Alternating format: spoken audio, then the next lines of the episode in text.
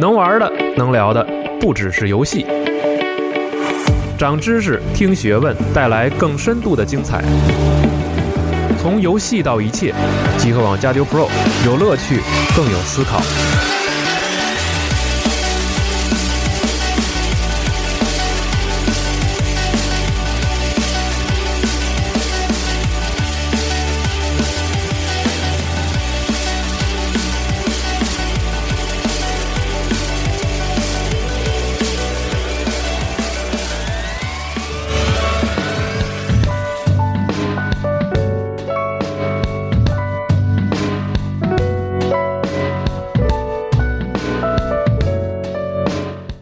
Hello，大家好，欢迎大家收听新一期的午夜加流节目，我是冰。大家好，我是 Nadia。大家好，我是龙马。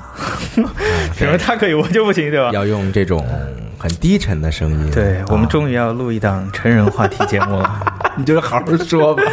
啊！行吧，在这档节目开始之前呢，首先要声明一下，因为本期节目会含有少量的两性话题之间的内容，所以您的身边就是如果如果您是在过年期间听的就话，少 量啊！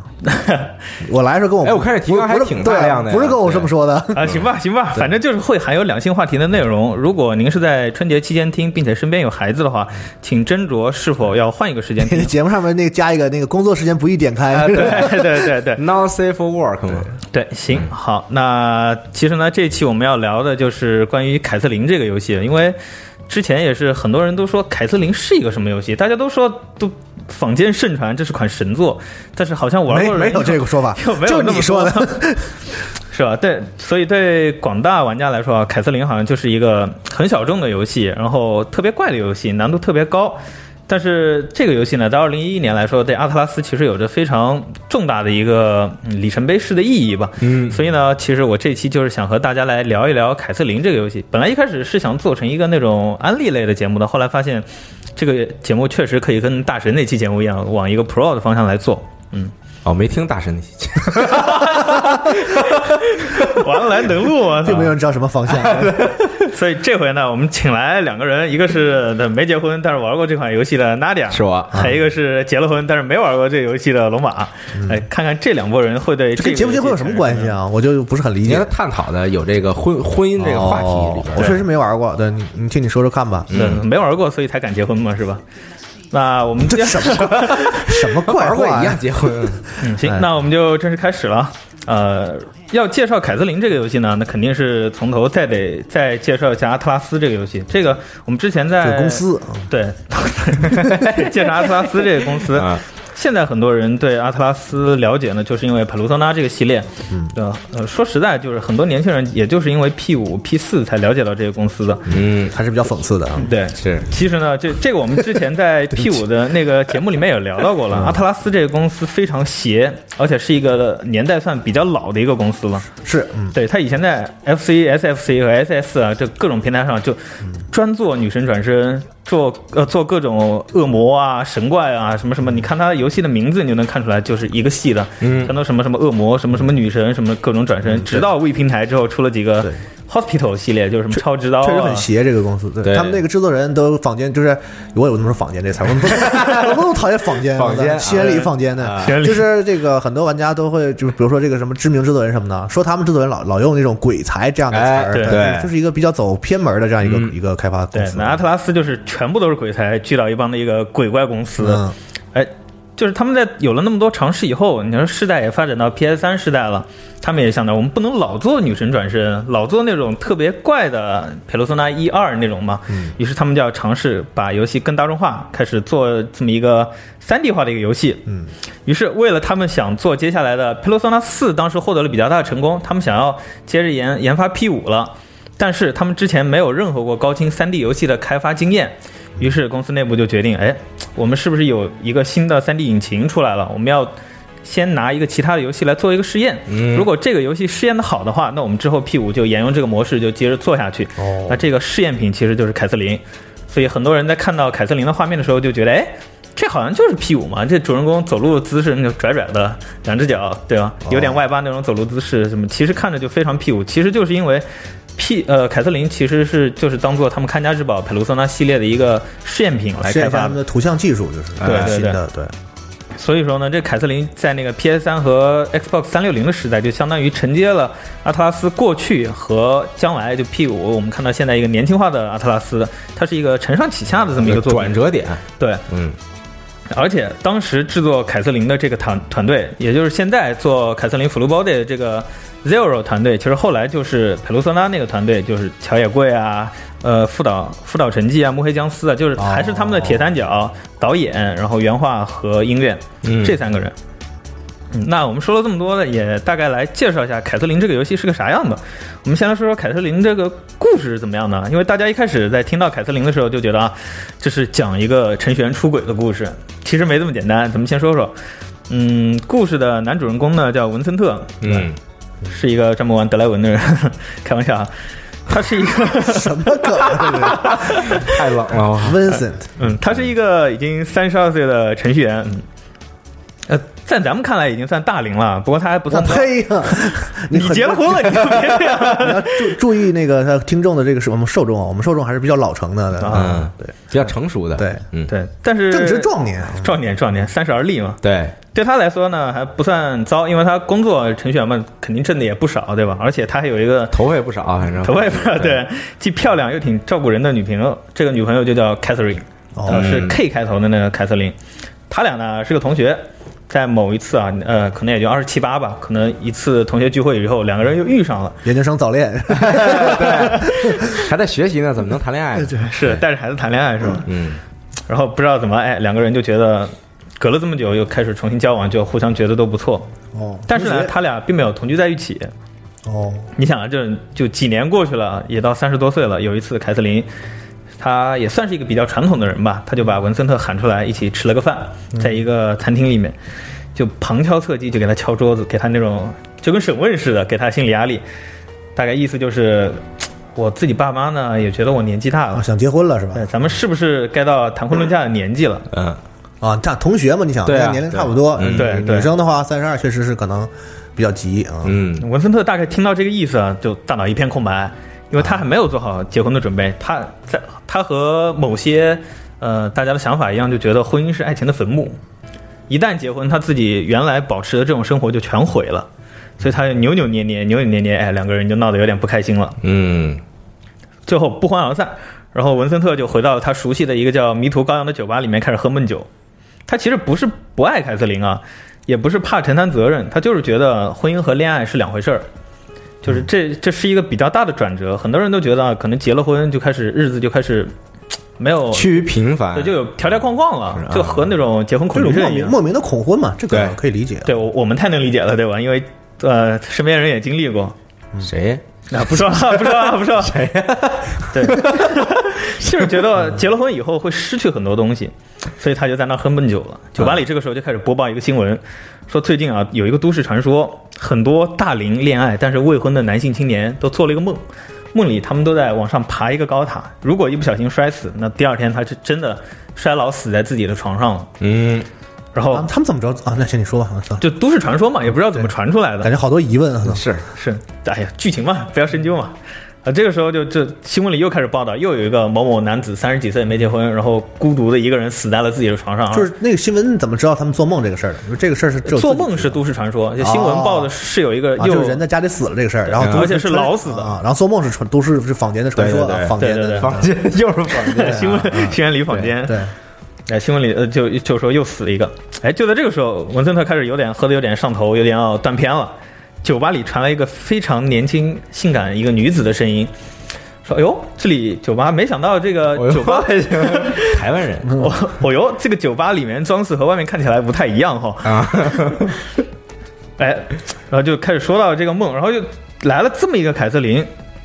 他就很主动的跑到文森特对面说：“这个地方有人吗？我可以坐在这个地方和你喝一杯酒吗不是来了这么一个凯瑟琳啊，是来了一个这个金发碧眼的小姑娘啊，对金发碧眼长得非常可哎爱就，是另外一个女主角嘛，大对，家都水灵灵的啊，然后突然就？”来穿到着了衣服就这跟个睡衣似对，的，突然就来到了文森特身边，双双马尾，两边跟弹簧似的那种，是就差不多这意思啊。对，然后就坐到他对面了，然后就和文森特聊了起来。就也叫这个名字 是吗？这个时候还不知道对他叫，这个时候他还不知道哎然后他就文森特这个一来二去和他聊之间，就发现这个小年轻的小女孩和自己的婚姻和恋爱观念是相当吻合的。哦他就觉得哎，就只要两个人相爱自由自在就挺好，何必要去结婚把自己给框死呢？嗯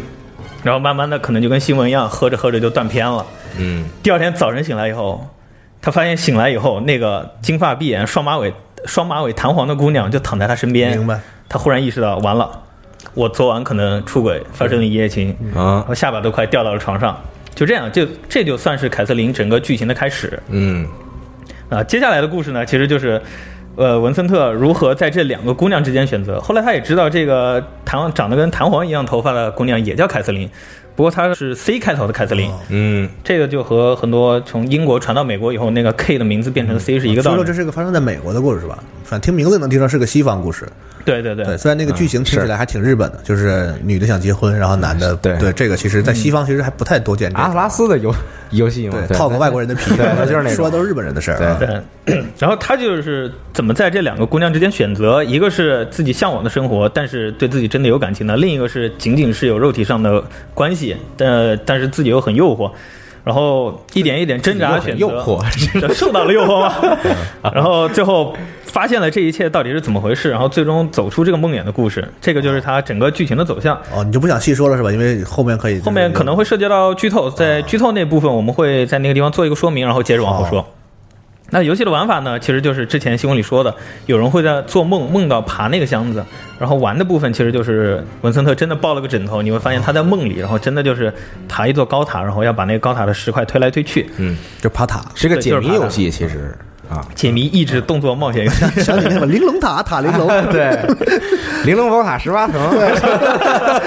对，呃，所以说从那个游戏里面从塔上掉下来摔死呢，就是放一个那个《流浪者之歌》，然后屏幕上给你一个大的 Game Over，嗯就推箱子听起来很简单啊，其实你推着推着就会发现，你把自己推到一个死局。你发现你推完这一步以后，一切就回不来了，你就只能重开游戏，选择自杀。然后有些箱子那个石块也会有特殊机制，比如说你踩上去会滑，一直滑到头；有些箱子你踩一次它就会碎，有一次会那个箱子会炸什么的。所等于以说它游戏的 gameplay 的部分其实是一个就是益，就是怎么讲，解谜游戏益益解益智一解直谜解游戏，谜对嗯，所以玩的时候呢，其实看起来容易，看起来是个推箱子，其实也非没常也难。没，我看着就难，我不知道为什么。是这个游戏是挺对难的，可能我不太其实喜欢这个类型啊。嗯上手以后，你不会擅长你就会发现，第一眼你看到以后，你需要思路极其清晰，因为它下面那个塔是不断往下塌的，你不能停在原地思考，相当于你必须要嗯倒计时嘛对你赶必须要一直往上爬催着。你往上爬，啊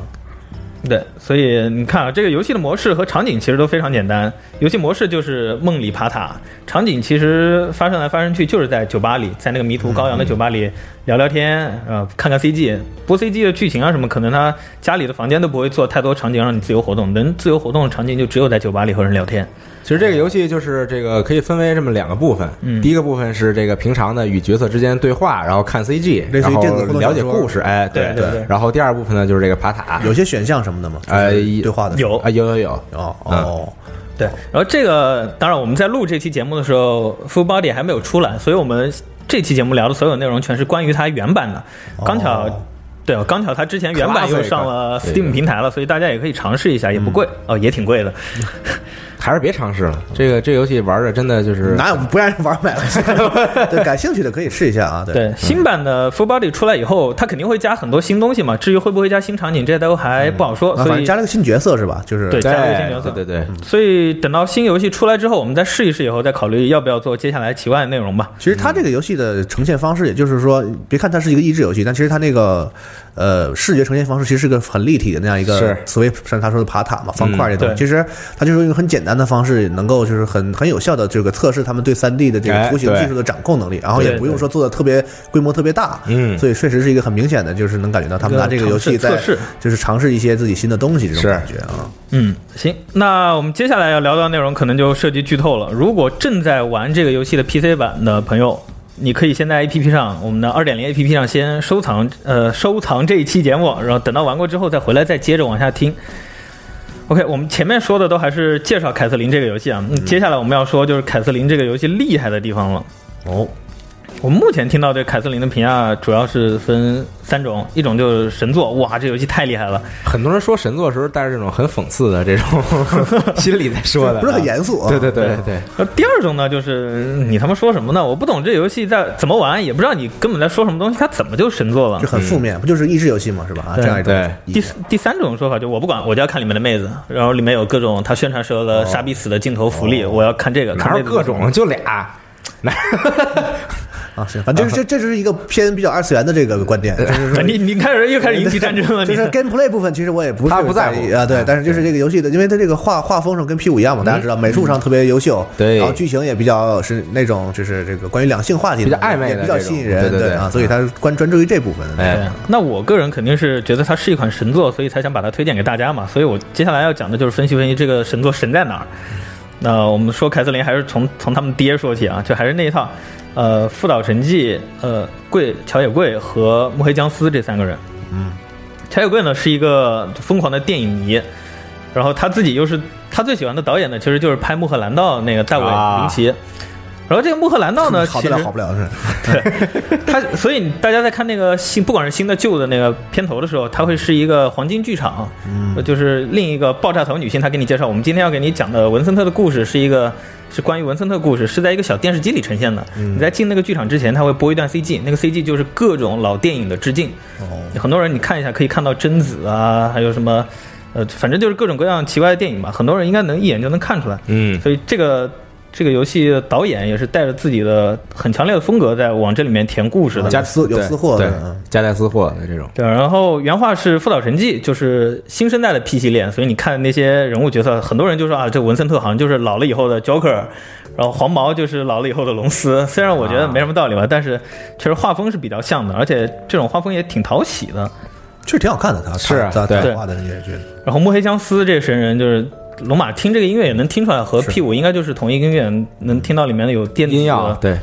电子的爵士，也很很有风格，对而且对很多的这个不同的音乐元素在里边，啊嗯，还有他自己其实非常喜欢古典乐，因为他出生在一个像是工程师家庭，他对电子音乐熟悉，但他很喜欢西方的古典乐，所以他在作曲的时候会把这些音乐重新编曲编到游戏里。凯瑟琳里面用了非常多这个例子，说这儿推啊，对，那节目没了啊，我突然想起，算了，没事儿没事 儿，不提了，对 吧？啊对，然后很有可能就是在 P 五火了以后啊，就玩家开玩笑说这些主角是不是和凯瑟琳是在同一个世界观里了？其实我之前觉得就是有点像，因为我觉得阿特拉斯所有的游戏都是共享一个世界观的，就是他们这个神秘你觉得是吧学的对我我个人觉得。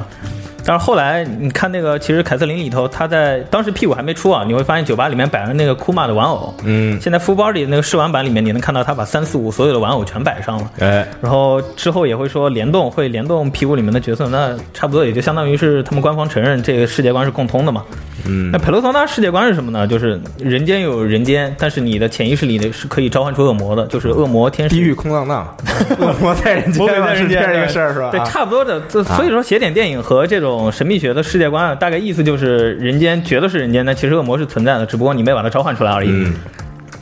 哎，这个就是凯瑟琳里面原版涉及到的神秘学的内容了。我们之前提了，就是人说在做梦的时候会爬塔，嗯然后你在做梦的时候爬这个塔，如果不小心掉下来摔死了，那嗯你现实中就会死。啊，这个我们回到之前说乔野贵说电影，他最喜欢的电影是《穆赫兰道》嘛。嗯穆赫兰道》其实借鉴的最深的就是还是要回到那个荣格他的老师弗洛伊德那一套的梦的解析的理论。啊你看过《穆赫兰道》以后，你就很明显发现这个故事是有梦的故事和真实故事两套的。是没太看明白，反正那点对是，嗯很难看 明白，啊但其实这个这个你翻出来以后，就会发现你做梦时候的一些事情会真实的映射到你的现实生活当中来。互相影响这么一个关系，是对，比如说凯瑟琳在催婚的时候，一开始镜头给了她的特写就是她在敲桌子，嗯，踏踏踏那么敲，然后文森特不敢看他的脸，这样他的视角就会集中在他的手指上，就看到他涂涂的那个蓝色的指甲油。哎所以他当天晚上做梦的时候，就会只出现两只带有蓝色指甲的大手，然后拿了一个那个叉子，就是他之前白天跟在现实中遇到一个比较压力大的事儿。之后，他在意识到自己可能和那个年轻漂亮的姑娘出轨之后，他梦到的就是一个会咬人的一个大屁股。嗯，这个大屁股就是长着大舌头，各种舔它、咬它什么的。因为他在清醒的，他他在自己的潜意识里，他意识到是那个年轻的凯瑟琳勾引的他，他不是主动想要出轨的，推锅，至少他这么觉得哎啊嘛。是对，就是他这么就觉得虽然表面上说我不是我没有，但是他潜意识里他会觉得，对，就是他勾引我，都怪他。对，而且他这个诱惑是非常致命的诱惑，所以他会梦里出现那个有意一象些是会意追象杀他的。对，啊对，在之后剧情里面，凯瑟琳跟他讲，我可能怀孕了。嗯，梦到这个以后，晚上哪凯哪瑟哪个凯瑟琳怀孕呃 K 凯瑟琳原配，啊？然后晚上梦到以后，文森特的梦就变成一个一个恐怖的婴婴儿，儿的那个那个婴儿一边追他一边喊爸爸，你不要丢下我，哦，I'm kid，喊喊的日 文，喊的日对不文，起，因为他现实中还没有做好和凯瑟琳结婚以及带小孩的准嗯备，所以他会梦到这个。然后之后呢，文森特还会其实还会梦到他就是那个 K 凯瑟琳穿婚纱的样子，这都是他之前哦现实生活中遇到的压力的一个具象化的体现嘛。正是因为日有所思嘛，是不是？对，对夜有所梦，正是因为感受到这些就不结婚就要分手的压力啊什么的，慢慢慢慢的这些会直直面投射在他的梦里，然后梦又是潜意识的一个意象，所以其实你严格来看的话，呃，整个 P 系列和这凯瑟琳一套，说白了还是弗洛伊德、荣格那一套神神怪怪没什么道理的心理学那一套。嗯，还有一个非常有趣的 BOSS，就是在有一关中，文森特的梦里会出现他自己的 shadow，就是人格假面对应的那个阴影。嗯，但是那个时候，就 P 五可能还没像大家没没像现在这么风靡，大家意识不到那个是 shadow 是是阴影是什么东西，就觉得是他自己在追他自己。那时候还没有 P 五，嗯是对，那时候没有 P 五，嗯然后他的形象其实就是就是比较古早的佩鲁索纳里面，底下一团黑影子，然后上面戴了个面具，嗯然后等到文森特战胜他以后，那个面具就会碎掉，碎掉以后发现是文森特的。长得和他自己一样是个阴影，嗯然后眼睛是黄色的，就和 P 五啊 P 四里面那些人的阴影是一样的了。哎，哦，这个 boss 啊，就边追他边满嘴垃圾话，然后说的就是他呃里人格里面最不想承认的那一套。嗯，嗯，然后这个梦里的阴影呢，在最后吃掉了文森特的情敌 C 凯瑟琳的情敌史蒂夫，因为有一个叫史蒂夫的人成天打电话给他说：“你别再动我的凯瑟琳了，这个 C 凯瑟琳是我的，你离他远一点。”哦，还有这种事，嗯然后这个这个情敌得打个引号，因为他们说的根本不是同一回事儿。但是文森特一方面希望他死，所以这个阴影把他吃掉了。但是他在梦里，文森特说：“阴影，你别吃它。”好，这个这这一点是非常值得揣摩的，就是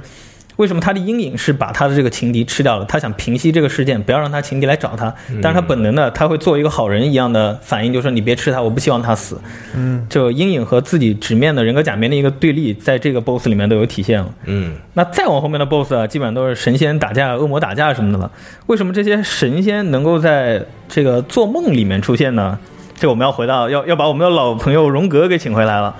因为他认为人的梦境和集体潜意识是相连的，嗯，哦，然后精神在梦中是有自我表征的。也就是说，大家很多人在梦里反映到的一个一个梦到的东西，大家最后聊起来，我好像梦到一个什么神，一个呃一个神的形象了，高大无比高大，会打雷什么的。哪怕他们是在不同地区从来没有交流过的，在他们梦里都会出现雷神这么一个形象，所以他就觉得啊，整个人类的潜意识池子是连通的，所以在梦里这些神都是共同存在的。嗯。这个就是凯瑟琳关于梦的一个部分，因为她整个玩的部分全都是在做梦嘛。我对突吧然觉得啊你刚刚说这个侧面证明了，就是这个五百年前是一家的这个，对对，集体潜意识嘛，就从这个祖宗一点点儿传下来的，对对然后就是存在一个这个你无法主动去读取的这么一个区域，嗯、啊，但是你会有这么一个东西，需要一个机 器，然后让你回回溯祖先的祖先的记忆，这样对，肯定你没有想到什么奇怪的作品。 集体潜意识嘛，这个就是，嗯，那集体潜意识更多的，咱们也可以看到阿特拉斯是专门分出一个分支，就是给佩罗索纳来做了嘛。嗯，凯瑟琳里面会加入非常多西方的，就是呃基督教那方面的宗教符号，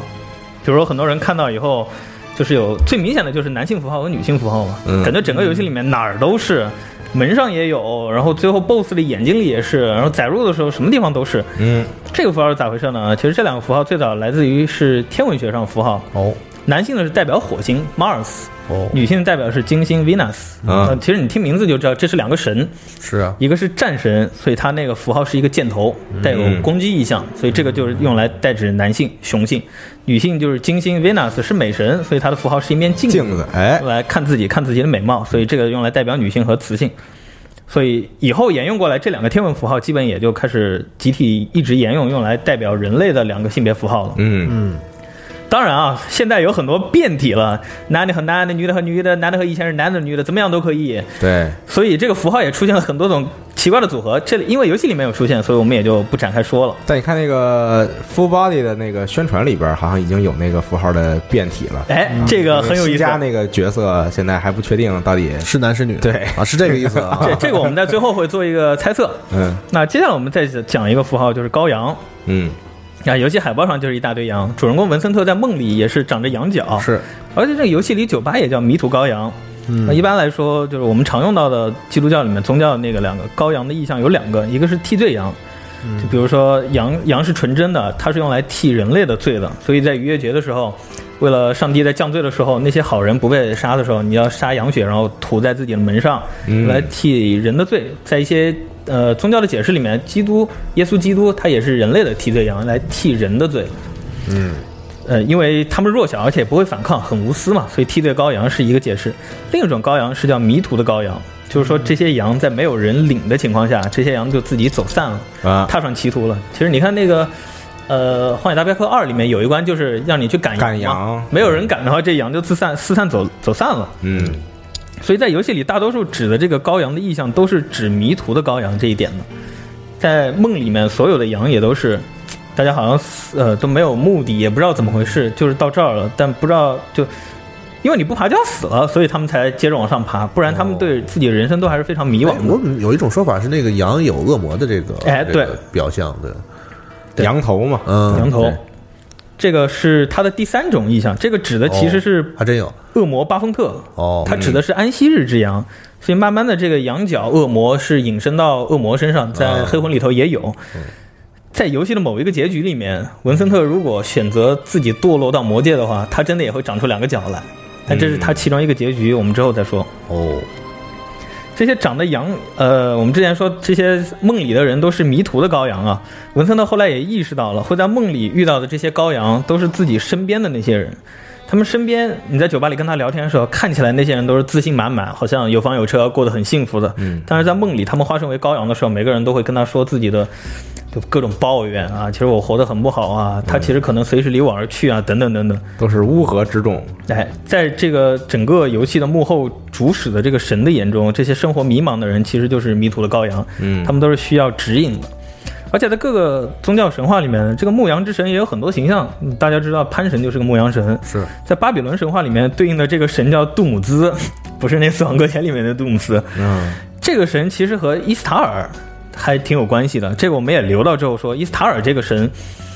嗯，我一句话概括整个凯瑟琳游戏，可能就是一个跪舔伊斯塔尔的这么一个游戏。嗯行，嗯，那我们接下来这些几点都是很明显的，游戏里可以看出来宗教意向的这个东西啊。再有就是每次爬完塔以后，主人公文森特会坐到一个游戏里面的告解室，啊，告解室，嗯，那个月下月下里头也有，就是相当于是一个房间，两边帘子拉上，就是忏悔室，忏悔室，这对，很多电影里和游戏里都会有这那种边有一对 father 啊，对，一边一边有个发的，而我且有罪啊，我怎么着，我杀了人或者什么什么之类的这种，嗯啊对对对神父报警了，一键报警啊，那边一钮 儿一键报啊警，对，那边是个 AI 骑士。对这个告解室呢，因为基督教觉得所有人都是有原罪的，每个嗯人都有罪，你每个人怎么着，你在礼拜的时候都要往里面一坐，跟神父讲一讲自忏己悔犯的错。一方面是让人坦然的面对自己犯的罪，另一方面是祈求自己能得到宽恕。哎，啊，但是在这游戏里面，告解室还有一个功能，我们也留到呃下一个板块再说。OK，我们现在回了啊。其实，在很早以前啊，就我第一次玩凯瑟琳这个游戏的时候，我会觉得它这个玩法和部分，就玩法和故事的部分会有点抽离的太厉害了。你觉得它故情是呃故事剧情讲的是一个两性和这个男主人公怎么出轨的一个故事，但它玩法是爬一个塔，是不是没什么道理？很失望啊。就感觉很强行。你就会在觉宣得传的时候，大家觉得并并 对嗯并没有想到是一款这样的游戏啊，就就有一种被欺骗的感对你觉觉。得阿特拉斯好不容易要做个三 D 游戏了，不会是 g a l g a m 吧？那肯定是一个非常刺激的成人游戏。嗯没想到是这么一个没看起来没什么关联的游戏。我甚至一度怀疑过，就是他们在做的时候早就想好了爬塔这个模型，但是觉得套到任何一个游戏里头不合适，于是就生搬硬套拿一个剧情，强行做了，了这么一个结合到一块儿做了凯瑟啊琳。但是听你讲前面那些好像也还蛮顺，就是不是很生硬。嗯，就是说他们可能想做到这样一个原型游戏，但是你想他们公司这个对于美术啊、对故事剧本这些还是有要啊追求的肯定不会说弄成一个什么可爱的那种扑悠扑悠那种的对一个。对不用不用太多了，反正推箱益智游戏嘛，他嗯肯定给你套一个就相对更成人、更有特点一点的这个嗯这个故事外壳。对，但其实后来长大以后， 长大以后我发现，就是整个故事讲两性其实是讲人和人之间的结合的，嗯但与结合相对的就是分离。这个爬塔并不是像大家微博上可能开玩笑说啊，这个游戏是一个推箱子游戏，它的本质不是推箱子，它的是本拉质是箱子爬塔。 这个无限延伸向天空的塔，其实是在暗示圣经里的另一个东西，叫巴别塔。巴别塔哎，对，传说在人类很久很久以前啊，所有的人类因为人太少了，可能就是还没有语言这个区分，对，整个地上所有的语言，呃人类讲的都是同样的语言，哎所以所有人都很团结，他们觉得我们做什么都能成，一切欣欣向荣。啊、不知道可能是闲的吧，一般人说在地上聊着。既然我们人类如此团结，有这么大力量，我们一起来造一个塔吧。这塔要一直高到天堂上去，呃，一拍即合。好，我们也要造一个塔。于是大家就又很团结，然后沟通又没有任何障碍，大家这个塔很快就造起来了。哦，很快很快，这个塔就直通云端。上帝一看，我靠，这还得了？怒了，你们人类想要跟我平起平坐，你们区区凡人怎么可以，对吧？于是他就对人类降下了天罚。他降下天罚的方式很特别，不是说直接给你们把塔给轰了、拆了，因为你拆了以后，你们人类还能再造，还能再造，对吧？是治标不治本。对，对治标不治本。他用了一个治本的办法，他打乱了人类所有的语言，嗯，有呃有方言，有各种其他语言了。人人人跟人之间，你说一个方言，就像我说的，我说我老家话跟你们说说完以后，你们就反应着你说你妈呢，还以为你是在骂我呢。嗯然后人类之间原来的团结就变成了纷争纷乱，就打起来了。嗯，塔不用造，自己就停工，整个这个通天塔计划就已经终结掉了。是的，啊，所以这上帝还是非常厉害这的。是一个很经典的故事，嗯对，效果拔群。对，巴别塔的故事，对嗯，在希伯来语里面，这个通天塔其实就叫巴别塔，然后这个巴别在希伯来语里面意思就是纷乱。啊，然后这哦在游戏里面其实还有专门有一个模式，就叫巴别塔，它其实就是把游戏里面单独的关卡给你随机组合，然后无限延伸。如果你能爬过这个塔的话，就这个其实是游戏最难的部分，因为你主线剧情你好歹可以看攻略，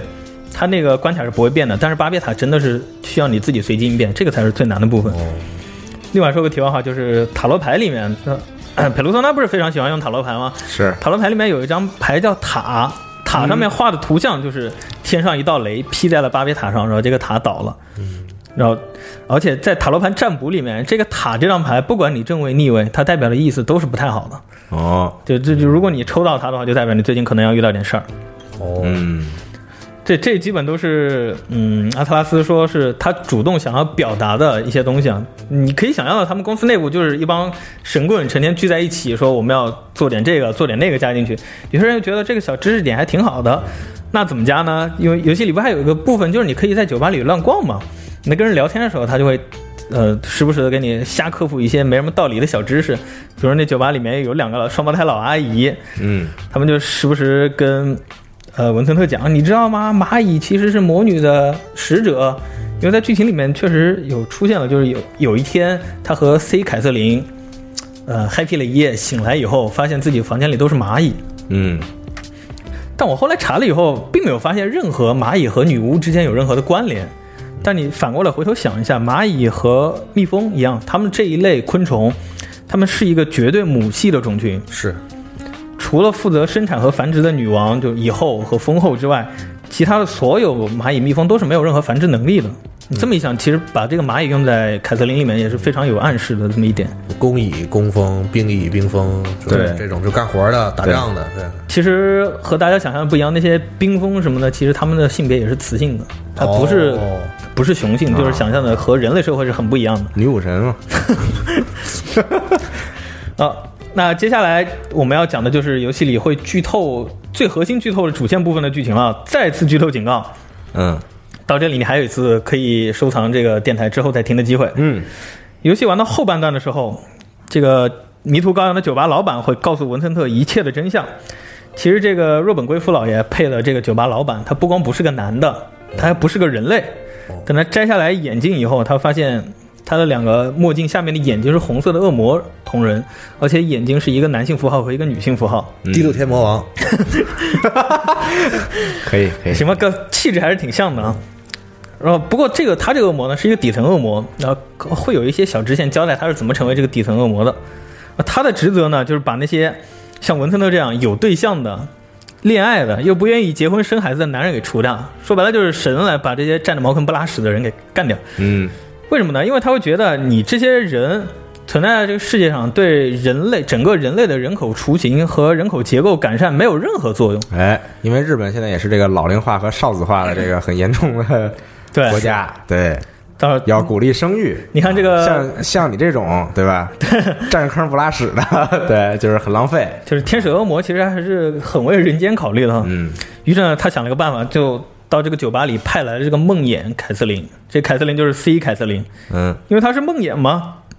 感觉这梦魇是日本政府派来的。 嗯这梦魇就是梦魇，在神话里面的意思就是，他会在晚上做梦的时候吸取男性的精气，感觉和那个《白蛇缘起》里面的白蛇似的。嗯，所以他会化身成这个男性，呃，海洋不阴，啊对他会化身成这个男性意识里面他最渴望的那个女性的形象。说白了就是你做梦的时候，你做春梦的时候，你梦到那些意识都是你自己最想要的。一想之美嘛。对， 不解释了，这个听郭德纲相声去。嗯所以这个梦魇就是可以化身成任何人的形象。之前我们提到那个情敌史蒂夫，他说你抢走了我凯瑟琳，其实他在自己梦中看到凯呃呃他在自己眼中看到凯瑟琳形象和文森特看到凯瑟琳是完全不一样的。哎所以这个 C 凯瑟琳一开始坐下来就跟这个文森特讲，我和你的想法是一模一样的，因为这是文森特想要的。嗯，你再想想《福禄包利》里面，他让你选这个声优，他让你自己选，这个也是挺符合设定的嘛。嗯但这里我们剧透了，因为。呃，可能没玩过的还不知道它是个梦魇，但是你玩过以后，你会觉得哇，好有道理。我想让它是什么声音，它就是什么声音，因为它是梦魇嘛，它为我服务 的。是那应该再加一个这个捏人系统，对吧？不是不是，这得自动出来。 那不是就哇，那就这游戏厉害了！就是先让你填一个这种调查问卷的是的东西，然后然后之后给你生成一个哎对，哇、厉害！嗯哎，这个 C 凯瑟琳呢，就是化身成每个男性心目中追求的刺激的那个模样，嗯来勾引他们出轨。一旦出轨，这样男男女就是他和原配之间就会彼此非常干脆了结的说，你有其他人了，你有其他人，就我们都可以放下来找另一个女性，女方就会觉得我可以找一个给我一辈子承诺的人，赶紧结婚；男方觉得我追求我自由去了。然后虽然他到最后发现他是仿佛如同一场梦嘛，但是这个恶魔他的目的就达到就了。他会死吗？在这个过程中，你不是如果说帕塔失败会死，哦如果征服了这个梦魇也算你屌。哦，嗯这个最后那个酒店酒店老呃酒吧酒吧老老板板嗯就是因为文森特征服了他这个梦魇，的所以他帮他解除了这一切噩梦。这梦魇呢就没了，就消失了。梦魇是恶魔界的一个东西，哦这是关系到其中一个结局。其中一个结局就是，如果文森特你真的放任自己，想要追求自己的自由生活，嗯他在战胜酒吧老板以后，他说不行，我就要见凯瑟琳，哪怕她是梦魇，她是个恶魔，我也要见她。是，然后履行承诺，他就把这个梦魇请回来，哦然后两个人就成天哎花天酒地，华皇天宫九地地去了。最后，文森特会直接堕落到魔界，哎就发现这个 C 凯瑟琳他老爹都没见过这个欲望这么强的人类，所以干脆他就成了魔王界的头头，但他自己最后也长出脚来了，这是其中一个结局。是越越堕落越快乐嘛，就是就是这么一个故事，对，这相当于是其中一个 good ending 吧，也算。嗯 OK，还有一个，嗯，还不止这些啊，就是等到游戏，呃，玩家打穿这个游戏的所有部分，并且包括把这个巴别塔模式也征服以后，游戏一开始那个特别骚那大姐头爆炸头，嗯在书包这里面变成两个两个头的爆炸头，很多人说是迪士尼要警告了那种，嗯他会给你介绍出自己的真实身份，其实他是伊什塔尔。呵伊什塔尔在这个神话里面，就他的地位比这种不知名的酒吧老板可高多了。嗯 在应该是对呃巴比伦神话里面，伊斯塔尔就是连吉尔吉尔加美什这么一个大英雄，他才感兴趣，就是你必须得是人类中的豪杰，我才对你感兴趣，想勾引他的。等到玩家征服了巴别塔以后，这个伊斯塔尔就忽然换了一个发型，不像那种爆炸头让你觉得无法亲近了，就变得一个非常妩媚，然后眼神极其暧昧，充满诱惑。他说：“哇，连巴别塔都能征服，我都要被你征服了。我在房间里等着你，你、嗯你是我看中的这么一个男人。”感觉这是龙马喜欢的剧情。为什么？然后你到这个时候才会发现，一切的主导其实不是酒吧老板，而是伊斯塔尔。他似乎是想通过这样一个方式来筛选一个，呃，有足够强定力的这么一个玩家，挑选出这么一个玩家，他想和你结合到一起，嗯，就很符合他神话中那个充满欲望的这么一个形象设定。另外就是在游戏的一开始啊，文森特每次爬塔，还有包括有人在说为什么整个凯瑟琳你在点菜单的时候，他会有一个声音把那读出来，嗯包括你坐下来的时候，会有一个迷之声从天空飘来，天空飘来一个声音，哦，你终于来了，你在这儿干嘛干嘛？你接下来要怎么做才能出去？然后文森特问他你是谁啊？他也不说，呵呵，我不会告诉你。我是旁白， 很多人都觉得他 就是一个，meta 游戏，呃，其实也有点 meta 对吧？因为他都打通人间和魔界了，那很多人就觉得他就是一个普通旁白。等到最后，这个酒吧老板揭示真实身份，文森特都说都这样了，他都他都摊牌了，你也告诉我你是谁呗。好，然后这个旁白才跟你说，他就说我叫阿斯塔罗特，更多的我不能告诉你了。文森特就说阿斯塔罗特是谁啊？酒吧老板就说，哼，你这种凡人，你能知道他叫什么名字，已经是你最高的荣幸了。嗯，其实你后来一查，你会发现这个阿斯塔罗特在神秘学里面是大恶魔巴利的妻子，她既是七大罪之一，又是那个所罗门王七十二诸神之一，嗯嚯，那恶魔被知道名字不就完了吗？是啊，所以他就说你区区凡人知道名字已经够了不起了，你还想知道他是什么样？你做梦吧你！嗯，在很多文化的演变当中，有一个说法指出，这个恶魔妻子其实是伊什塔尔的一个变体。你说在大在那个西方的丰饶生产的那么一个正面形象的光辉女神，她在这个恶魔形象里和这个酒吧老板混到一起，在游戏里也有出现了，甚至有可能这个迷之声就是伊什塔尔亲自主导的。哦，虽然他没有明说啊，但我自己个人是这么猜测的，因为我没有看到任何资料是这么讲。但是如果你这么想的话，其实是可以结合到一块儿的。嗯，那讲了这么多，真的就能看出来，阿特拉斯真的是一个彻彻底底的神秘学公司。不管做什么游戏，他们都，他们想打造的一个世界观就是人、神和天使啊、恶魔是同在的一个世界观。所以，如果你对这方面的东西，如果你很浅的了解到 P 五，它可能是一个很炫的游戏，就是你会以同样的标准来看凯瑟琳的话，你就会觉得，啊，只能 get 到它表面的一个魅力，你完完全无法 get 到这个凯瑟琳它内部想表达的一个东西。啊，听了这些以后呢，大家回头再去玩凯瑟琳，可能就会对这个游戏有一个更深层的了解了，就是它真的是一个嗯非常神秘学构架、非常阿特拉斯的一个游戏。所以他想说什么呀？就没想说什么， 就是想把这些东西给你，就是给展示，以这种很隐晦的方式展现给你，然后让你就自是阿己去特拉斯思考自己炫技啊，对，就是你看起来它好像无关紧要的东西，都是他想表达的东西的一个核心，都是男男女女两性的一个东西。嗯，那还没说完啊，我们之前说的都是游戏的表剧情，现在很多游戏里面不都喜欢加那种小游戏嘛？像蔚蓝也有，凯瑟琳里也有个里剧情，就是在酒吧里面它有个街机，嗯这街机叫长长发姑娘。但这个长发姑娘的剧情和我们现实中接触到的长发姑娘改编是非常大的，它是一个非常黑的黑童话。嗯，讲的是女王啊、比如你警告女王啊各种之间，呃，交互来的故事。嗯，就是在原版里面，最后是一个 good ending 吧，但是在这个版本里面，男人到最后其实是被自己欲望操控的一个对象，是被讽刺的一个对象。嗯这故事非常精彩，我们这里不展开说了，因为，呃，之前咱们录 P 五的那个嘉宾石子他也投过一期关于凯瑟琳的一篇文章，里面会详细讲到这个故事它是讲什么事儿的。有一点就是在这个故事里面，有个女巫在附到女公主身上，不是公主就是女的，说什么呢？附到公主身上的时女候，公主身上啊他，念了一段非常奇怪的咒语，就 “Yo na ra”，尤其得有哈公主。嘛， 所以得强调一下女公主。对哦，有有道理。对，根据《汉谟拉比法典》的对照翻译啊，他念的这一段奇妙的咒语，其实在《汉谟拉比法典》里面它是有对照的，翻译过来意思其实是哦，挚爱的伊斯塔尔。嗯，就是你就感觉到整个游戏从从上到下全是在跪舔这个伊什塔尔，或者说整个阿特拉斯他们想表达、想呈现的一个方式就啊，我们整个公司也被伊什塔尔诱惑了，我是我们是被这个女神所操控，做了这么一个游戏来邪教公 司一说哎，这，之前有不是有他们去他们公司采有有就是照相什么的嗯有采访的，嗯嗯，啊他们公司确实有很多这种就是神秘学的这些是这个那对摆件儿，什么水晶球啊对对、对塔罗牌，这肯定不用说了。嗯进去之后看看着不像游戏公司，看着就像对什么邪宗教教的邪教组邪教组织的那个据点儿的。对所以你说他打通第四面墙也有道理嘛？这个公司全都被伊什塔尔蛊惑了，这伊什塔尔就是想通过他们筛选出一个真正能把这个凯瑟琳巴别塔模式都完成的强者玩家来和他结合嘛。恶魔这要出 DLC 呢？嗯，行。那我们接下来讨论部分就是相对比较深刻的一点的东西了。凯瑟琳不是说呃真的刻意要装神弄鬼来弄这些东西啊，嗯她不是说就是只是一个花架子，她真的是在讨论一些比较深刻的东西的。嗯，说白了就是两性之间的关系，爱、婚姻是什么，性到底是什么东西。我们刚刚说说到这些感觉没有啊，这里头就是都是些鬼了神儿的呢。啊，因为藏着嘛，因为我们刚刚说告解室有一个故事啊，我们说到留到这个板块来说，因为在这个游戏里，玩家做到告解室以后，那个迷之声会从空中抛下来一个问题，嗯，问玩家一个自己在这方面的一个价值观上面的取向问题，嗯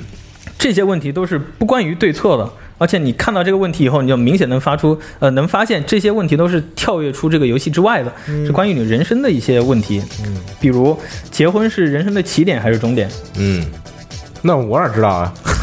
就如果让你选的话，你 那会我也选没结婚，我已经忘了我当时选的是什么了。我觉得是就只能选这俩是吗？就它是二选一的，它所有问题都是起点还是是终点？嗯，龙马你会选就反正它不是对错，它就让你选一个。那 我不是这是开始了什么开始意了思？就我只能选一个呗。对对对，那我就要玩游戏的话，我就可能随便就选一个了。对，随便嗯对对。还有，对于人生，你觉得事业是应该始终排在第一位的吗？从哪一点起，是肉体还是心灵出轨就开始真的变成一项罪了？嗯就算做了万全的准备，就是说绝对不会露馅的话，你撒谎算不算一个犯错误？完全和梦中情人一样的话，和机器人结婚也 OK 吗？等等等等，这些问题啊，就是嘖你在看来和游戏没有任何关系，但其实是在问你自己在这方面，你对待爱情和这个两性之间的选择是怎样一个呃一个价值观思考的。对，而且这些游戏不仅仅呃这些问题不仅仅是针对个人呢，它是往大了说，因为你在选完以后，它会从通过互联网统计每一个玩家的选项，并且可以切换不同性别玩家之间他们的选项下来的结果会是什么样。它会让你看到很，呃，整个大众在关于这些问题上和你的想法一样还是不一样，嗯甚至包括说你可以看到一些很有意思的比例，就比如说你觉得，呃，结婚是起点还是终点呢？很多人就觉得，虽然他心里想的是终点，但可能他在玩游戏的时候，他会觉得我是会扮演一个好人角色，因为我会上传到网上，他会选这么一个起点，会选一个在大众价值观里比较正面积极的一个选项。嗯但其实很多选项到后来，你会发现这些选项就是大众选下来的结果和你自己价值观里认为绝对正确的结果是截然相反的。比如你觉得某个问题的选项怎么着应该百分之七十的人应该选是吧？但其实最终调查下来的结果是百分之三十的人选了是。那说明你有问题啊。 所以它最厉害的一点就是它不是说只给你一个选项，直接告诉你你这么想是不对的，而是让你产生一种冲突。原来我 想的不是当绝然对开玩正确笑的，其实没有任何有问题，哪怕你是那个万分之一，嗯对其实这个因为这种东西是没有对错的嘛，是的对就是只是你的一个选择和态度而已，这不是说人少那个就不对啊，有问题对，并不是少数的就一定是有问题的，所以大家就会忽然意识到，在这个两性关系上面，不是大家真的发弹幕说的啊，文森特是一个渣男，这么简单的两个字就能概括总结的。千百年来，人类都在讨论这个问题，没有这么容易就能说清楚。那阿特拉斯，说也说不清楚。阿特拉斯怎么想到要做凯瑟琳这样一个游戏呢？其实他们最早不是立项要做一个 3D 游戏嘛，从 PS 2向 PS 3这样时代过渡，于是他们就立项。一开始他们想做一个关于 PTSD 的，就是嗯战后创伤应应激激恐创伤惧症，对。嗯但后来整个团队讨论以后，就觉得有这样经历的人实在是太少了。因为在日本，他们军队都没有，只有自卫队，不像美国成天派到什么两伊地区去打仗去，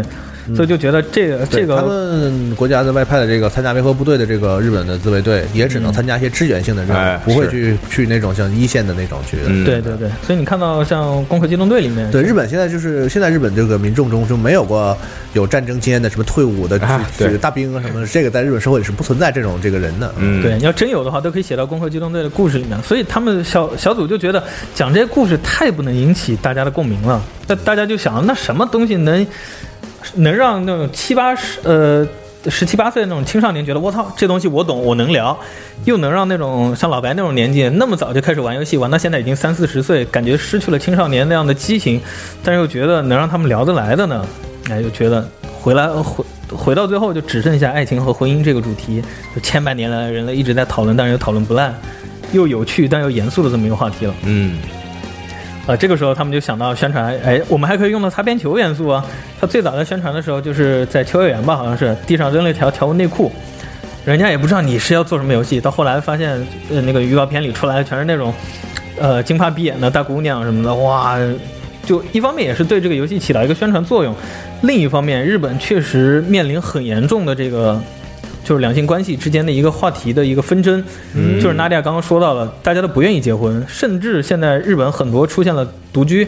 我们的一些媒体报道中也会说，有有的人日本人就待在屋里一辈子都没出过门，是，然然后后，呃所以日本有现在有一有一个词儿，中国没有，其实那个在别的社会也很少见，叫孤独死嘛。嗯哎对对对对嗯最近也很也是一个日本像少子化是一个社会问题，就是经常会发现一些这个独居的呃这个，其实男性比较多，我看的新闻里啊，嗯，就是就是他其实活也没有活得不好，就是因为他一直是独身，没有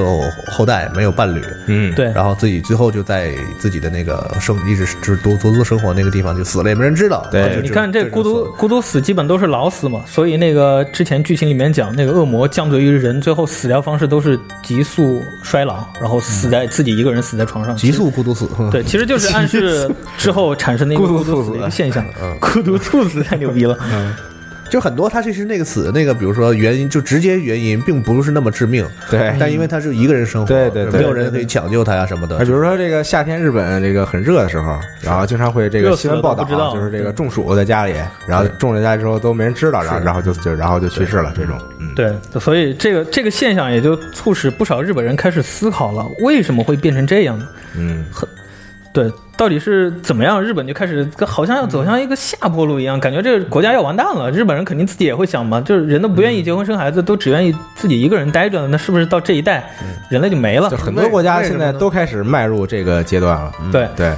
这个其实仔细来讲呢，我觉得主要分三大因素啊，一个就是生物和自然在控制，这你都敢分析？来，我 听我听听。这个问题有点危险，我觉得，哎没事儿，你但是说你吧说说说但是看啊，不是不是正经严肃啊，嗯就是大概想你说说你的意见吧，这也无所谓啊。对对对，就是嗯这一不个是分析啊，就是是这个自自己的这交个流一下，交主交流流观的这种交流一下。就第一个呢，就是你的一个生物数量达到一个爆发式增长的时候，哦这个自然会对它自己就有一个抑制。哦啊，是一个很宏观的角度是吧？对，在很多动物界里面也会有，当一个种群开始，比如猩猩啊什么，它是突突然之间这个数量暴增的时候，嗯，啊它的基啊因控制里面，这个种群里面的同性恋数量也会增加，这是一种潜在的看不到的一个数量。嗯那另一方面，我们能看到就是，呃，拿人类来打比方，人口暴涨之后，资源占总量没有变啊，所以人类要开始抢夺资源，一抢夺资源就会爆发战争，爆发战争就会死人。啊，啊另一你这个个说法就是有一种说法，就是战争是这个就是人人类群体的一种这个病免毒免疫机制对，哎，就是一旦旦就是说我就是比如说就是像细胞增生一样，到一定程度之后，嗯战争像白细胞一样，就要杀死一些这个对坏死的，让它回到一个比较好的一个状态啊。是但是一种这是一种说法啊，并不是我们的意见啊。对，然后还有一个呢，就是你人口大型增长以后，人口就密集了，因为地球没有变大呀。人口一密集以后，那种传染病就会开始集中爆发，比如说最近集合风靡的流感，这也是一个。所以你在看每次传染病爆发的时候，你不用老举例子，就是 有有时候不是很恰当。啊 那举个举个恰当的，其实就是那个欧洲当时的黑死病嘛，啊，是的，是因为人口有一个大上涨以后，一个黑死病把人口给压了回来，那这只是个理论嘛，对是吧这个确实对是这对样啊所以只是一方面。一种说法。嗯另一方面，那接下来要讲的其实就是真的有研究调查下来的结果了。就我相信凯瑟琳他们在做的时候也是有参照的这方面理论的。毕竟日本在比我们要更早要踏入这个社会，而且在日本之前，美国要比日本更早，欧洲要比美国更早踏入这个理呃踏入这个老龄化和少子化的一个时代。嗯，虽然我们因为我们自己没有接触到，所以我们可能平时不会关注这些新闻。呃，第二点就是物质上，呃，我们的生活和以前有了巨大的改善。嗯，我们现在理解现代婚姻是如何起源的，它的本质是什么？许多社会学家都对婚姻有过定义啊，最终大致都分成了三块，一个是经济，也就是物质，嗯。 第二个是子女，也就是配偶之间的关系，一个 title。嗯，你是我的妻子，我是你的丈夫，这是我的孩子，这是一个他在社会中立足的一个 title。嗯第三个就是感情，就是大家相爱之间是需要感情的。虽然大致都是这三块，但是在不同的历史时期，这三块占的比重是完全不一样的。基本上说，除了最近这些年以外，嗯，所有的婚姻一直都是以经济上和社会契约上是作为最大比重的。嗯，就是你这个婚姻是要保证双方都有好日子过的，就是大家说的结婚是。呃，搭伙过日子的这种说法，嗯这是它占的时间最长的一个比重。比如说，我们在中国古代，包括西方，要门当户对的这个这么一个概念，都是从那个时候下嗯来的，直到最近。核心是共同生活啊，是这个这个对观点是。就一个人可能呃生活的很不好，经济很不够，但两边合起来，你就像现在租房子一样，你觉得一个人租房压力大，但两个人可能压力就租小房很多，压力更大，，一是你要租一个大一点的房子吧， 就打比方 对，一个人住一住一个主卧，哎，对对，然后呢，两两个分别的一个人呢，就是分别是一个 主卧，啊，两个人一起呢，就要住三室一厅，你知 道吗？对，然后这一方面就是说，这个物质保障一直以来、长久以来都是双方婚姻的一个最大基础。但是最近就是这些年来，经济的飞速发展是超过过去的所有任何历史时期的，全球化了。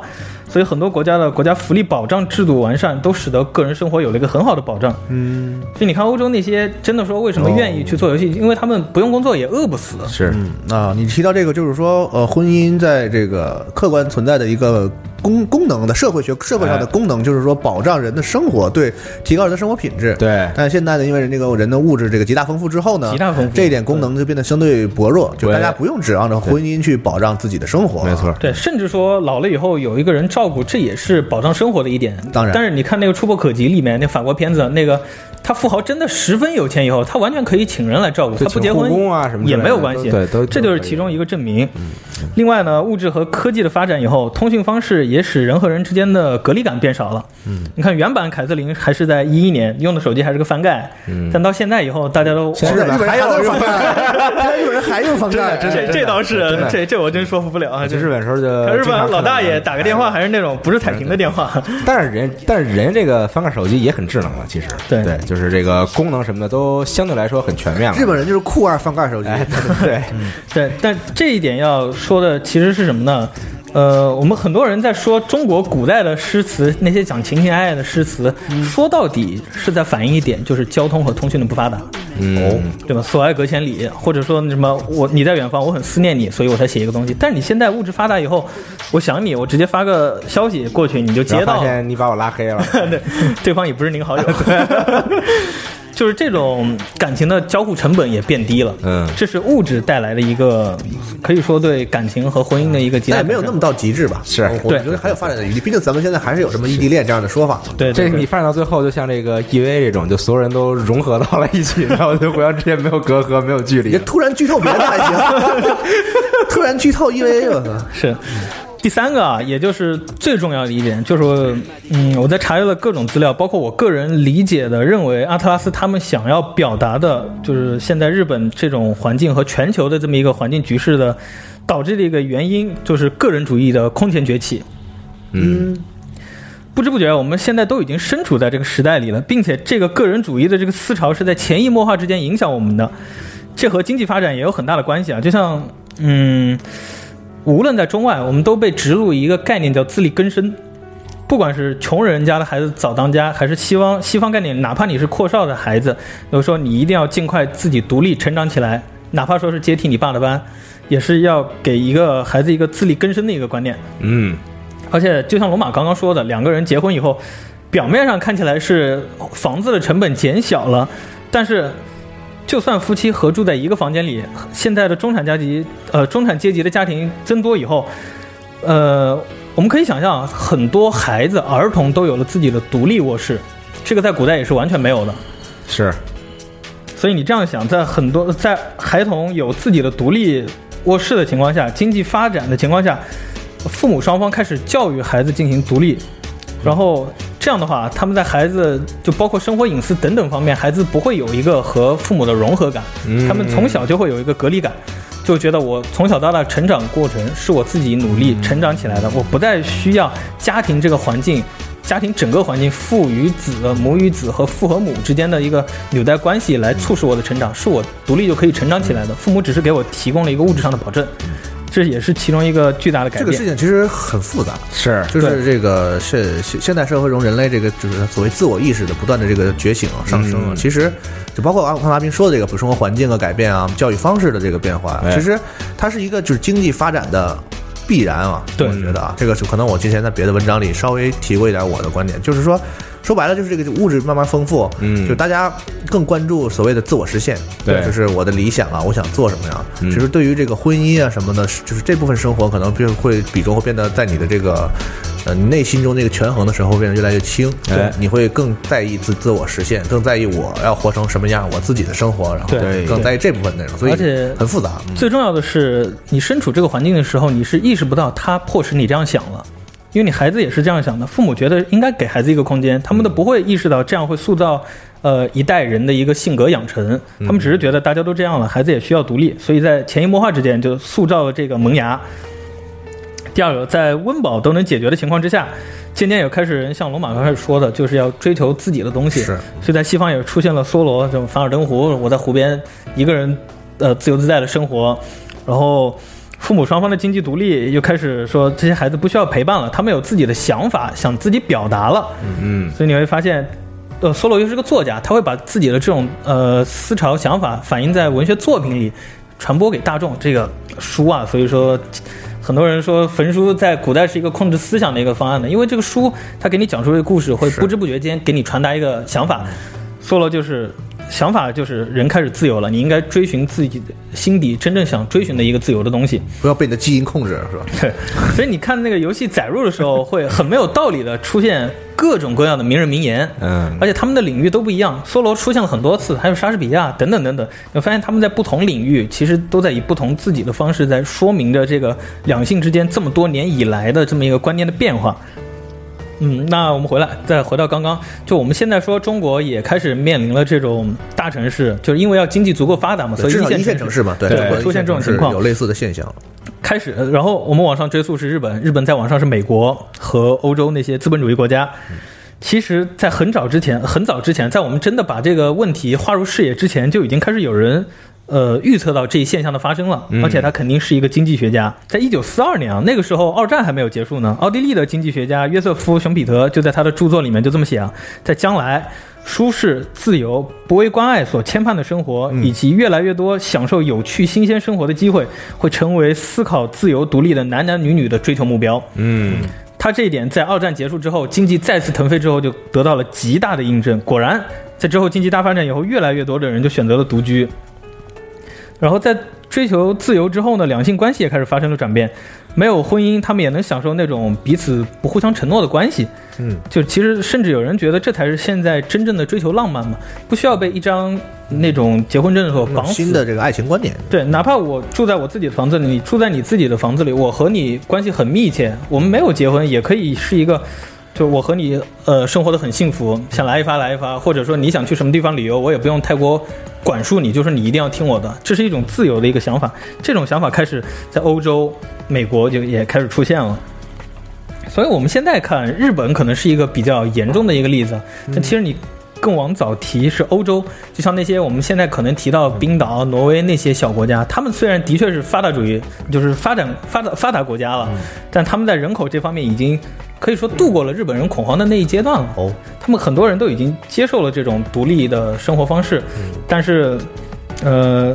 就在独立以后，他们也开始追求这种新，就是一种新的爱的方式。像我们之前提的，呃，《哈利波特》里面演那个斯内普教授的，他和他之前的妻子就是到很到可能到七十多岁才结婚，这和我们现在中国人的观念还是很不一样的。最后还是结了啊。 对，可能可能是查出癌症或什么的，这是我自己瞎说的。对，这种追求追求自由之后呢，两性关系的转变，使得这也是游戏中的一个结局，就是说很多的人觉得游戏里有三个结局，一个是文森特彻底堕入恶魔道，嗯啊刚才嗯说的那个，对，还有一个就是他和就是把一切事情讲通，说这都是恶魔的把戏以后，和那个 K 开头的凯瑟琳和好，然后两个人步入了婚姻殿结婚堂了。啊，就是那个那个极端的那对，个。所以大家就觉得啊也，这也是一个很平常的 good ending。还有一个，其实我认为制作组也是把它认作是好结局的，但是很多。呃，玩家和这种就是云通关的玩家会觉得这是一个 bad ending，嗯，就是文森特自己孤身最后一个人，两个凯瑟琳一个都没得到，然后他自己旅游去了。那很多玩家会觉得这个是最好的结局啊。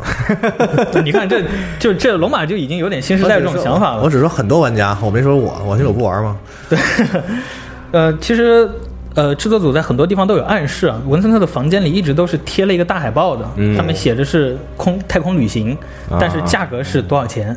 但嗯你回想一下，文森特其实可能要凑到这个钱并不困难，但是因为他，啊还是挺困难的吧？啊你看他他之后就是这事儿平了以后没多久他就去太空了，嗯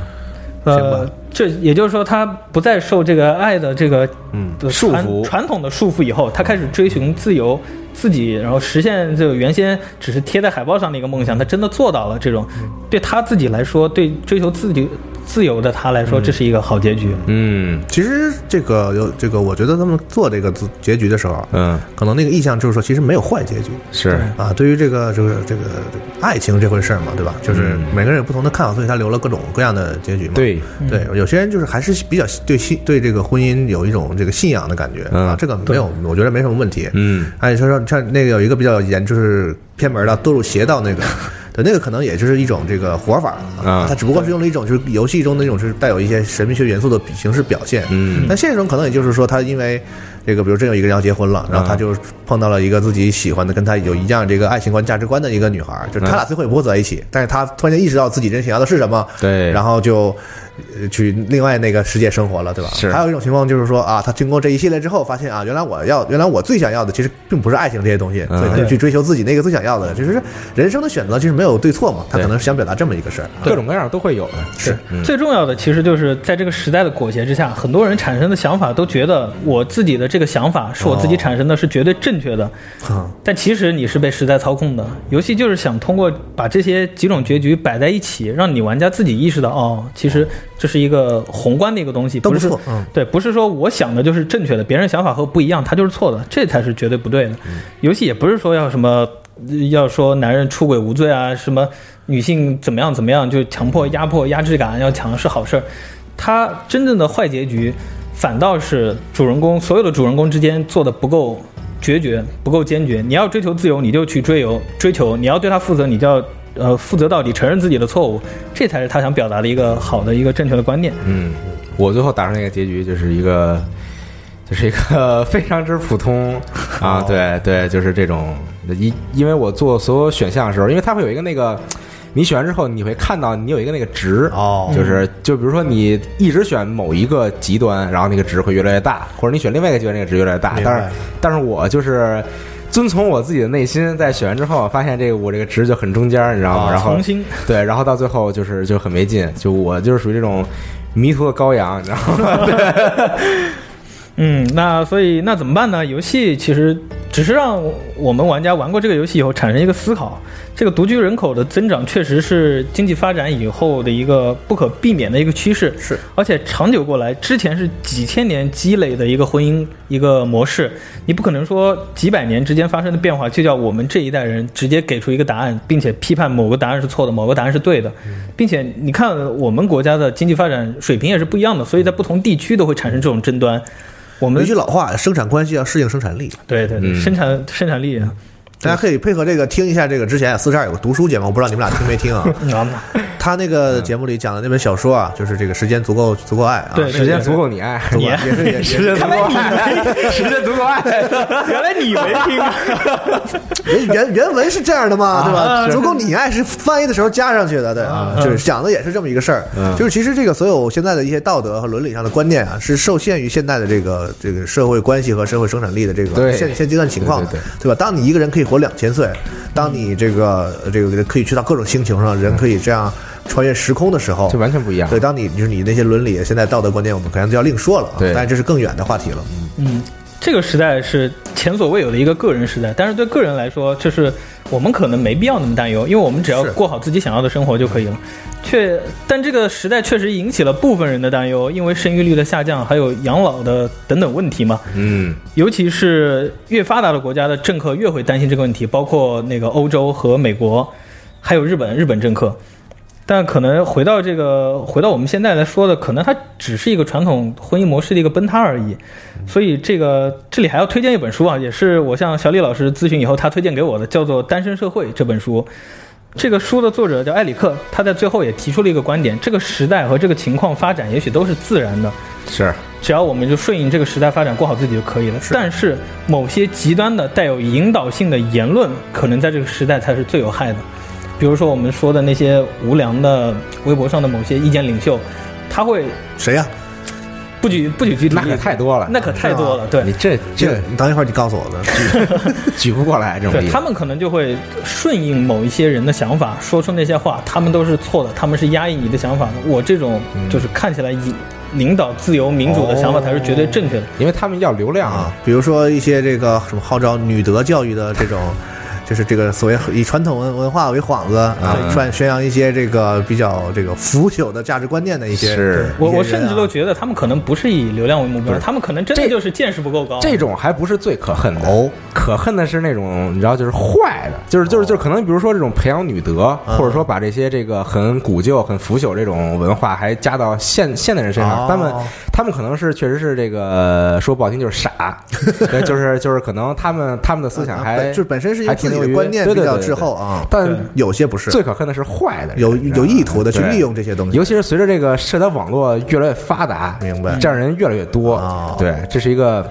流量社会，你知道哦吗？对，而且你看，现在的社交网络都是你去主动选择你要社交的这些人，嗯你就会越来越觉得我身边的人想法和我是一样的，你就会越来越觉得我的想法是对的。哦哎哦而且这个最、最害人的这个系统就是推荐系 统，你知道吗？因为都他怪谷歌是吧？他学习你嗯啊，他知道啊你喜欢这样的东西，然后你有一些可能隐藏的标签儿，比如说啊，他知道你喜欢这些，他给推荐这嗯些，然后你渐渐发现，哎，是不是是不是这可能这个全世哦界这大部分人跟我想法都一样，但其实根本不是，就是他妈他就是他给你推荐的，你知道现在吗？所有大网站这个推内容的这个推推送系统是对这个最最最缺德的一个啊原罪，一这个方是面一个，你知道这吗才是要警惕的人工智能而。且我还觉得现在这个现代社会人有一个就是最大的这个误解和错觉，嗯就是这个大多数人的想法和我一样。哎，对 因，为像刚才阿斌说的，因为这些这个现现有的这个环境造成的，就是因为你接触到的能延展一圈一圈再一圈，其实都还是跟跟你比较相近价值观念的人，所以你会觉得，哎，大家都跟我看法相至相同，是不是？那你他你的大对大多数人的感知是错误的，因为一个人永远不可能通过感知去了解大多数，对对对，大多数永远要通过宏观的数据，我们是才的能得到一个确切的东西。我们再通过时代、时间来看一个东西，来给我们这期的这方面的讨论做一个结束啊。我们中国现在开始有这种单身思潮的人，嗯他借的那波经济发展是八十年代、九十年代这一波经济发展。先富起来那一步，对，所 以对不起所，以到让一现部分啊在，人先浪起来。所以在这一代这个年纪的人，他们会很多觉得啊，我选择了自由，我将来一定是我要的一个自由、幸福的一个生活。嗯，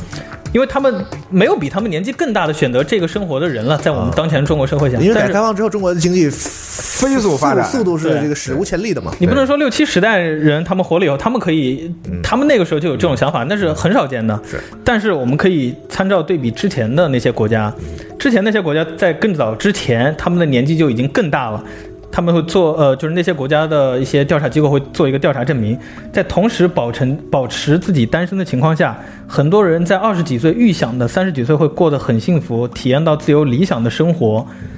这个很有可能是一个错觉。但并年没有嗯啊。年纪到再大的时候，他们真的会还是会意识到自己的人生是失去了什么东西的。 But it's too late，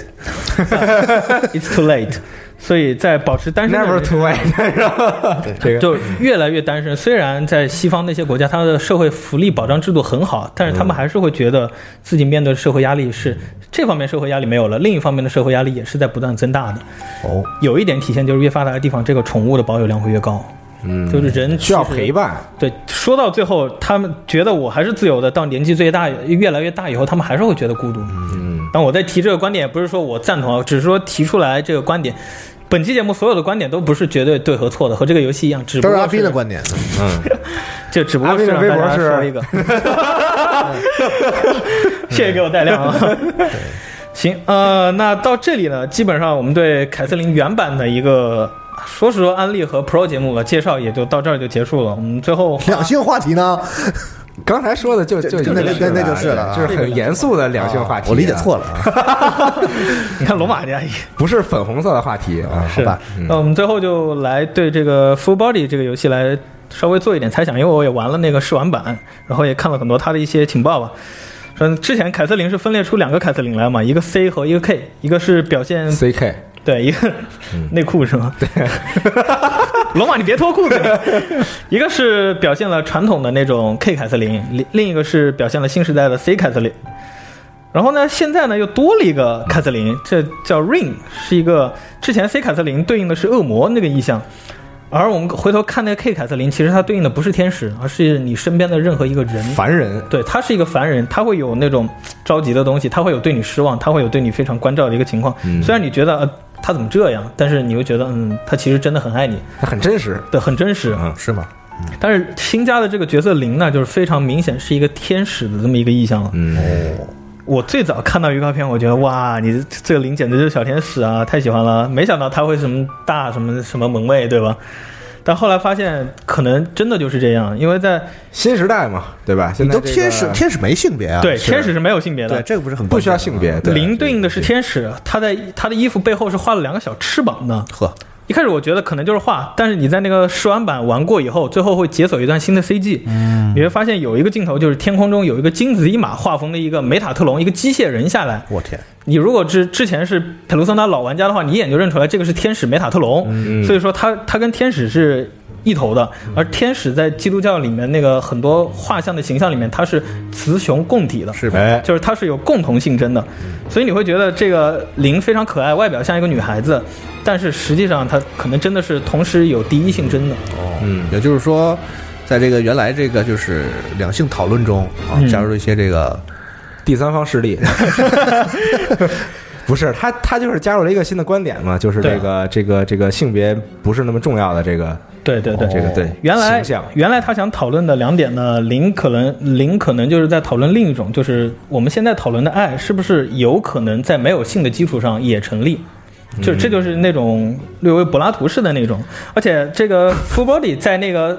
CG 里面也补充更多了。嗯原先我们看那个凯瑟琳 K 凯瑟琳，可能就是觉得她是一个女强人的形象，嗯但是这回 full body 里面，他有专门哦给文森特加了一段床戏，哦就是讲他们在年轻的时候其实是非常腻在一起的，嗯而且在新的里面给他发邮件的时候，也会和凯呃那和文森特回忆，你看我们年轻的时候，我在啦啦队还是给他发了一张很诱人的一个照片，就是把他这个人物更加丰满了，让他觉得他、哦他确实是一个人，他不是说非常禁欲的。然后 C 凯瑟琳，我们之前印象里就是她小恶魔那弹簧头，嗯但你看在那个预告片里，她也会把自己的长发梳下来，然后去弹钢琴，这都是一个很清纯的一个形象。所以她她是特意把这几个弹钢形琴象就就是清纯的标志是吗？就就就是他们这很很很危险，这句他他他那个他觉他没没自己没意识到，就是呃无意识中流露出了很多这个直男带倾向带有刻板印象的这哎呃个直男是直男式的这个审美观念。哦，我我再辩解一下，他只不过是呃制作方想要表达这一点才用了这个意象啊，不是我他 他呃，制作方只是这个，首先呢是为了这个增加这个游戏的内容，是啊对，其次呢是为了这个丰富角色的形象，啊，是这样的，对，对，其实回头看啊，里面很多就在原作里面也他已经有这些东西了，比如说里面那个艾丽卡，她是一个变性人，嗯她原先是一个男孩，后来变成了一个女孩。但其实我觉得他这个天使这个角色，其实呃，我不知道大家会有没有误解，就是他其实和探讨 LGBT 这个不是一个话题。是，啊对对对，绝对不是一个。啊对他不是说是这个性取向多样多样性啊，大家这个人的选择多样性的问题，他探讨的是就是这个情感本身和性其实是是不是可以分开的这么一个对这么一对个话题，对对啊，对对对，就是柏拉图式恋爱是不是到底这个真正能够存在的，是否能够成立的啊？对，不是那说当然真的是讨论希望你分享一下你自己的故事。 有请龙马老师。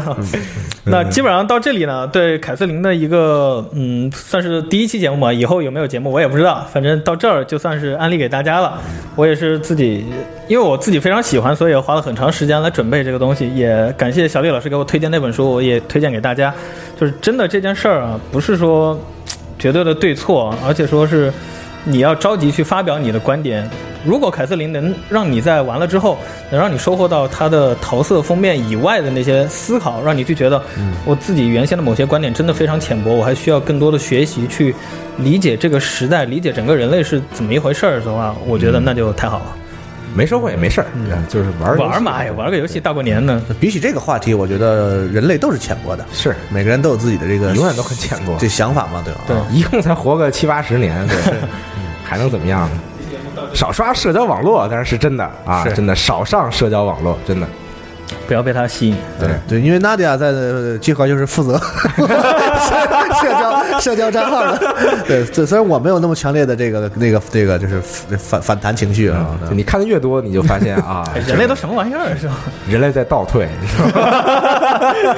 爆言爆言，呃，不代表本站观点。啊嗯，行，那差不多了。